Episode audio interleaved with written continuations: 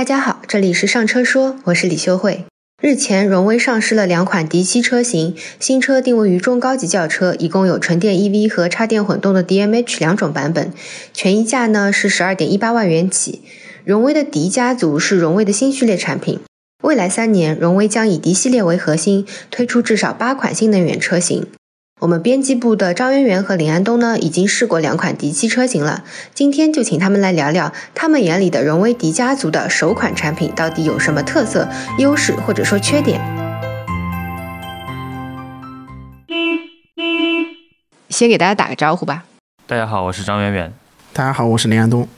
那。我自己觉得啊，就是参加新车发布会最好玩的地方，就是看那个最后公布最终售价的时候，现场经销商如果就是觉得这个定价很给力，可以这个刺激销量的话，那么他们就是真的是会发自肺腑的欢呼鼓掌。这个十二万出头的定价，经销商给出的反应是什么样的？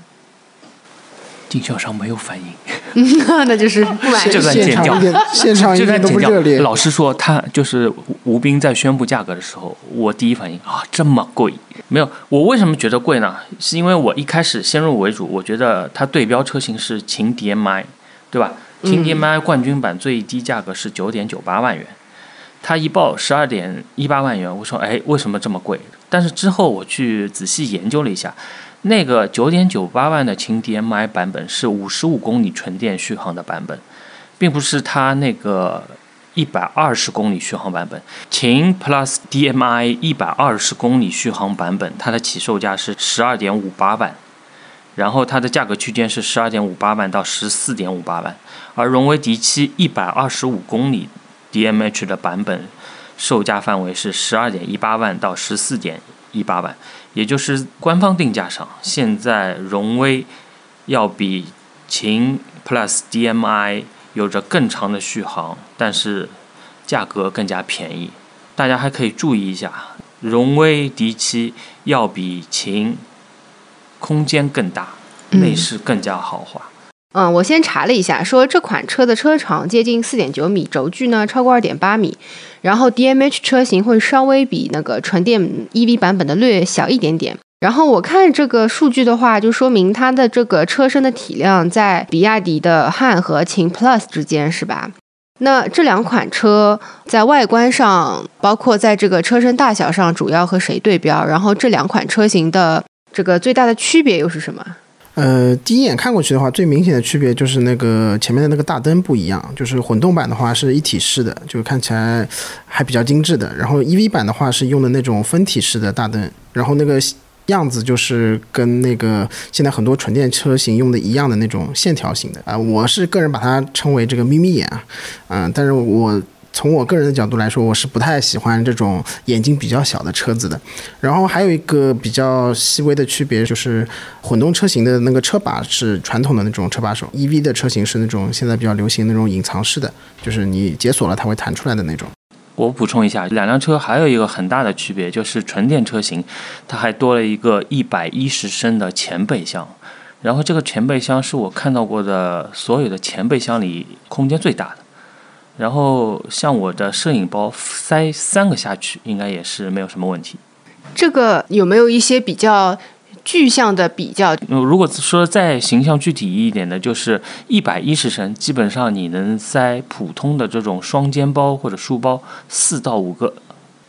嗯。这个前备箱可能也就是这两款车会在外观上有一定程度不同的主要原因，是不是？呃不，呃，其实它设计前脸不一样，就是为了让人区分开来这两个车型。其实他们在外观上，除了前大灯这一块有不一样，其他车都差不多。然后宽度上面稍微有一点点，大概有个八毫米的差别，其他长度和高度方面是一模一样的，轴距也一模一样。这还挺有意思的，因为以前像上汽乘用车出的车型，不管是荣威品牌也好，还是 M 级品牌也好，他们都会有一个，比如说前面的格栅，然后有两种款式你可以选择，是一个非常简单的改动。但是这一次，它这个两款车也许是可以以两款车型的形式出现的，但是它是做了两个前脸，但是统一以这个 D7 的形式上市，我觉得还是蛮新鲜的。是是这样的，就是我。在网上看了他们发布会的直播，然后呢，我觉得它这个外形看上去就有一点像那个嗯苹果电脑的鼠标，是这种感觉。就是我我只是我还没有看到实物嘛。然后你们开过实车的人对这辆车的外观评价怎么样？以及就是你们觉得它跟荣威过往的车型比，在这个整个设计语言上有没有很大的变化？就荣威它的定位一直很明确，它就是为中国最广大的消费者提供一款就相当于国民车这个概念。所以说它的设计理念不是说我要把这个车设计的非常激进，说白一点就是我这个车可以设计的稍微中庸一点，不论是谁都不会特别喜欢，也不会特别不喜欢，就是要符合广大人民群众的审美。所以说它的设计一直就是有一些中庸的感觉，不是非常的这种先锋设计，也不是像现在这种纯电车设计有棱有角，非常嗯怎么说呢，非常有识别性的这种。它的设计理念就是这样，所以说它把它设计成这样，我是能理解的。但是我个人就觉得它没有必要再设计两套外形了，就大部分人都能接受。对你，你就想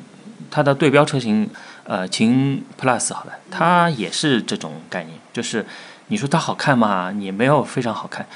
但是你说它难看嘛，也不会非常难看，就是这种普普通通、中中庸庸的，但是它的销量就摆在那儿，就是经济适用型的外观。对。那新车的内饰呢？你们觉得怎么样？之前我看到过官方先抢先披露过迪七的那个座舱效果，还给它起了一个名字叫“匀速智能座舱”。这个意思是说，好像你睡在云端那么舒服。你们现在体验下来感觉怎么样？呃，荣威 D 七这两个车型内饰其实是一样的，就是你坐进去没有任何区别，唯一的区别有可能就是在显示的时候多了一个油耗，油耗显示，因为纯电车型是没有油耗显示的，其他其实是基本上一模一样的。总的来说，给我的感觉就是。非常的温馨和舒适，毕竟这个车的定位就是为家庭舒适出行打造的中高级轿车。但是让我感到惊讶的就是全车基本上都是软包覆盖，不管是视觉上还是触觉上都让我感觉很舒服。这对于一辆起售价只有十二点一八万元的车型来说，真的非常不容易。我个人呢是比较喜欢浅色内饰的，感觉更加温馨一点。然后呢，提七还给我一些小惊喜，就是，就比如说中控下方有一排实体按钮，它能让我非常方便的调节温度啊、风量这些功能。呃，因为我自己开的是那个智己 L 七嘛，它都是那种触屏操作，我个人觉得不是很方便，肯定是没有荣威这种实体按键来的方便的。而且呢，它还有一个天窗，还有一个遮阳帘，这个在夏天就简直就是那个保命神器嘛，必须要标配。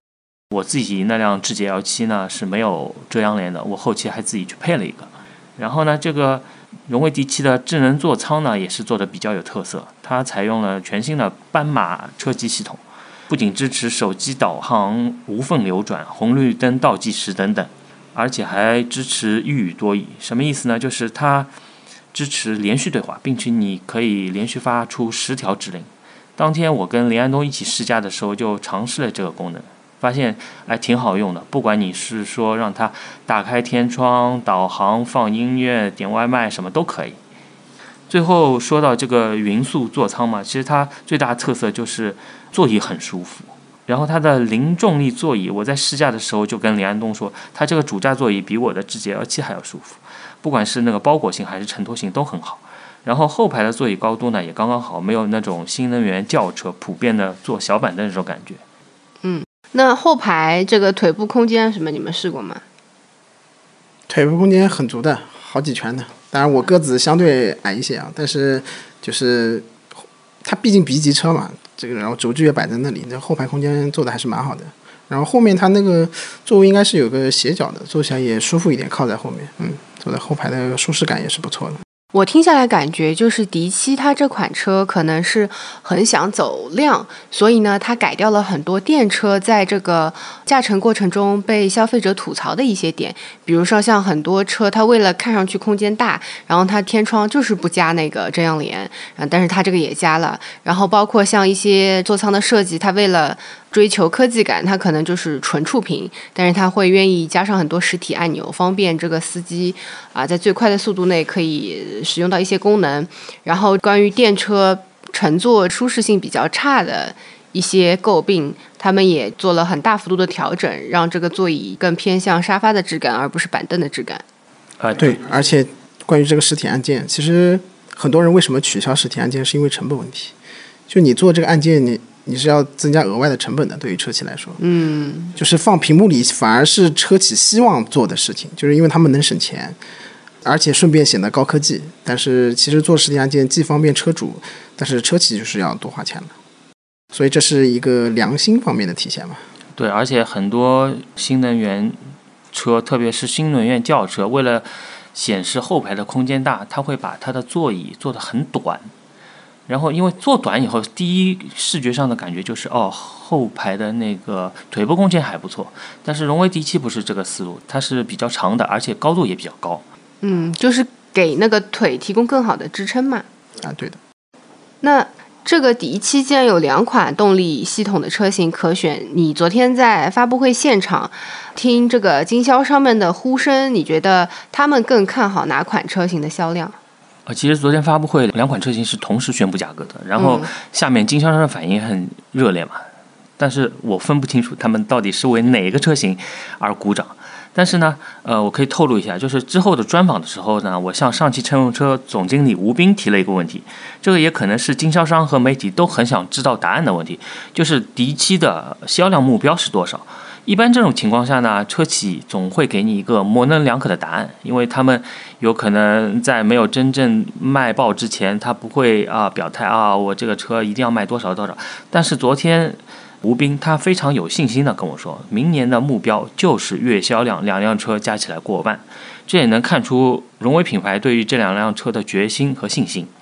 然后呢，我说说自己的驾驶感受嘛。EV 纯电车型呢，它是基于上汽星云平台打造，而插混呢，则是脱胎于上汽珠峰架构。面向市场呢，我觉得走量的车型呢，肯定是插混车型。你从它的起售价也可以看到，它是十二点一八万元起嘛。然后呢，我们这次呢也比较着重体验的就是 DMH 车型，它长续航、低能耗和超安静就是 DMH 的关键词。然后我可以给大家看一下官方的数据啊，它是纯电续航一百二十五公里，馈电百公里油耗四点三升，满油满电综合续航可以达到一千四百公里。然后呢，我再给大家念一个实测的数据，就是在前段时间中汽信科和中汽研检测中心举办的二零二三混合动力轿车极限挑战赛中。这个挑战赛呢，一共有六项测试，测试路段海拔落差有两千四百米。参加测试的混动车型有十八款，包括比亚迪汉 DMI、雅阁的 PHEV、比亚迪秦 PLUS DMI、吉利银河 L 六、长安深蓝 S 七等热门车型。然后荣威 D 七的战绩是亏电电耗四点六一升每百公里，极限能耗呢是五点六升每百公里。然后呢，纯电续航是一百四十二公里，其中亏电能耗和怠速震动是全车系第一，极限能耗是中大型插混轿车第一，纯电续航是同级第一。所以说，从这些数据，大家可能也可以看出荣威 D 七的实力。然后呢，我们自己试驾的时候，测试下来的数据是。DMH 混动车型百公里综合油耗是五点三升，但是呢，呃，我们因为是媒体试驾嘛，我们开的比较暴力，就是有不断的加减速，然后呢，有长期的怠速来拍摄这么一个状态下，还能达到五点三升这个成绩，我觉得是非常不错的。然后，如果大家正常驾驶，我觉得呃，百公里的亏电油耗在五升以内完全是没有问题的，这个可以给大家一个参考。李安东，我记得你开的也是插混车，你觉得这个数据放在插混车里话，算是什么样的表现？呃，因为我开的是一辆 SUV 嘛，所以它的油耗肯定是要比这个数值高的。就无论是从它的这个比赛的表现，就是前面这个中心的一个比赛的表现，还是从我们实车开下来的这个表现。前面张月也说了嘛，我们这开车确实是非常暴力的，就是急停啊、加减速啊，还有包括很低速的在那里进行一个动态的拍摄，这些都是会增加油耗的。就是在这种情况下也只有五点三的话，这个成绩其实也。不用太去多说了吧啊，然后其次的话就是从驾驶感受上面来说，就是平常因为我也是插混车主嘛，然后就是如果你油门踩的猛一点的话，这发动机肯定是要介入的，它可能需要启动发动机给你更充足的动力。然后一般这种时候，你对这个发动机的感受是很深的，因为原来是从一个纯电的工况下，突然有发动机的启动了，肯定是会有一个很明显的感受到这个发动机的介入的。但是 D7 的话，其实我个人感觉在就是整一个的试驾过程中，不太会说，哎，我突然意识到这个发动机介入了，哦，我意识到我现在其实开的是一个插混的车型，就在这个过程中，我其实是没有这样一个意识的。那从事后这么回想来看的话，那确实是说明底奇在这方面的做的应该是比较好的，就是它的这个动力的切换，它是比较相对来说是比较平顺丝滑的。然后纯电版车型的话，它这个因为它是后驱的嘛，加上轿车各方面的因素下，它的这个操控性啊什么的，还有方向盘的指向性啊什么的，都是做的，我觉得是比较舒服的。而且它因为纯电车型嘛，加速也是那种很线性、很丝滑的那种。啊，另外还有一点就是，一般的纯电车型，就是很多人说坐了会晕啊，或者怎么样，这种感受会比较深啊，就是因为它那个电机太猛了，就是你急加速或者怎么样，坐在车里，甚至是驾驶者都可能会觉得有点晕眩的感觉。D C 在这块，我觉得也是应该有做过一些功夫的。反正我个人的感受是没有感受到说坐车晕啊，或者开车晕这种感受是没有的，会更舒服一点。那个，我这里补充一下纯电车型的能耗吧。当时我们试驾的时候是从上海虹桥开到苏州的太湖，大概整个路程是在一百二十多公里，然后百分之七十是高架和高速路段。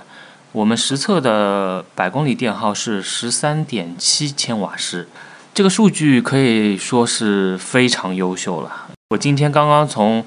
荣威的发布会回上海嘛，大概也是一百三十几公里。智捷 L7 的高速能耗大概在十九到二十千瓦时左右，大家可以做一个参考。高速应该会更耗电。对，高速更加耗电。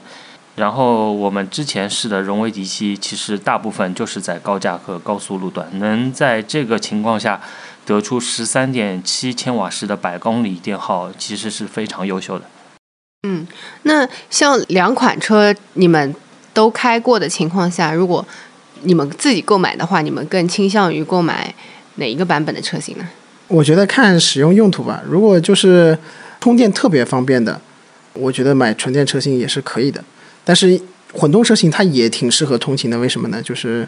因为它有那个一百二十五公里的纯电续航嘛。就如果你充电又特别方便的话呢，其实你就平时可以多开开这个纯电模式，因为你充电方便嘛。然后当你有长途需求的时候呢，又有一千四百公里的这个综合续航，所以混动版的话，可能我觉得是更多人的选择。但是大家不要忘记，如果购买混动车型的话，千万不要只开这个纯电模式啊！我们上期节目也有提到的，就是如果你只开纯电模式的话，可能导致你到时候需要年检的时候，这个发动机的这个排放是不过的啊！当然，具体的大家可以听上期的节目。哎，好，我个人呢比较倾向于是买纯电车型，因为我家是有充电桩的，所以说充电非常方便。这一年多，我自己开纯电车型以来，各方面的感受都非常不错，所以说我还是倾向于买纯电车型。但是，就像林安东所说的，如果大家有长途需求的，即使不多，每年跑个两三次、三四次，即使有这种长途需求，现在在那个电池加大了以后，它有一百二十五公里的呃纯电续航的情况下，其实选择混动车型也是不错的选择。所以对你们而言，你们觉得试驾下来两款车主要就是在补能的方式上有一些不同，就是一个是可以又用油又用电的嘛，一个就是纯电的，其他方面比如说驾驶起来、乘坐起来都没有什么太大的区别，是吧？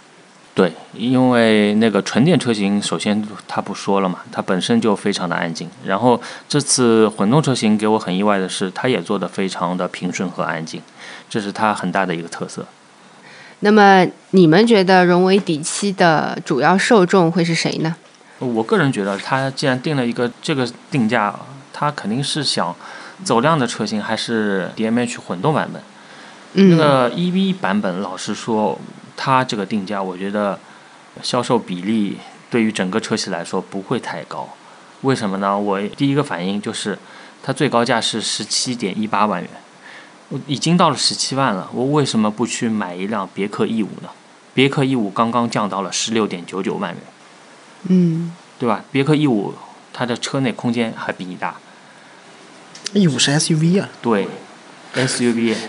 它辆这么大的 SUV 只要卖十六点九九万。哦，是 E 五啊？E 五呀，别克 E 五呀，不是四，还是五？不是四。我靠！别克 E 五先锋版卖这么便宜啊，十六点九九万元！救命啊！它的顶配是十七点一八万元嘛？那沃尔沃为什么不去买辆别克 E 五呢？续航有可能是差了六十五公里，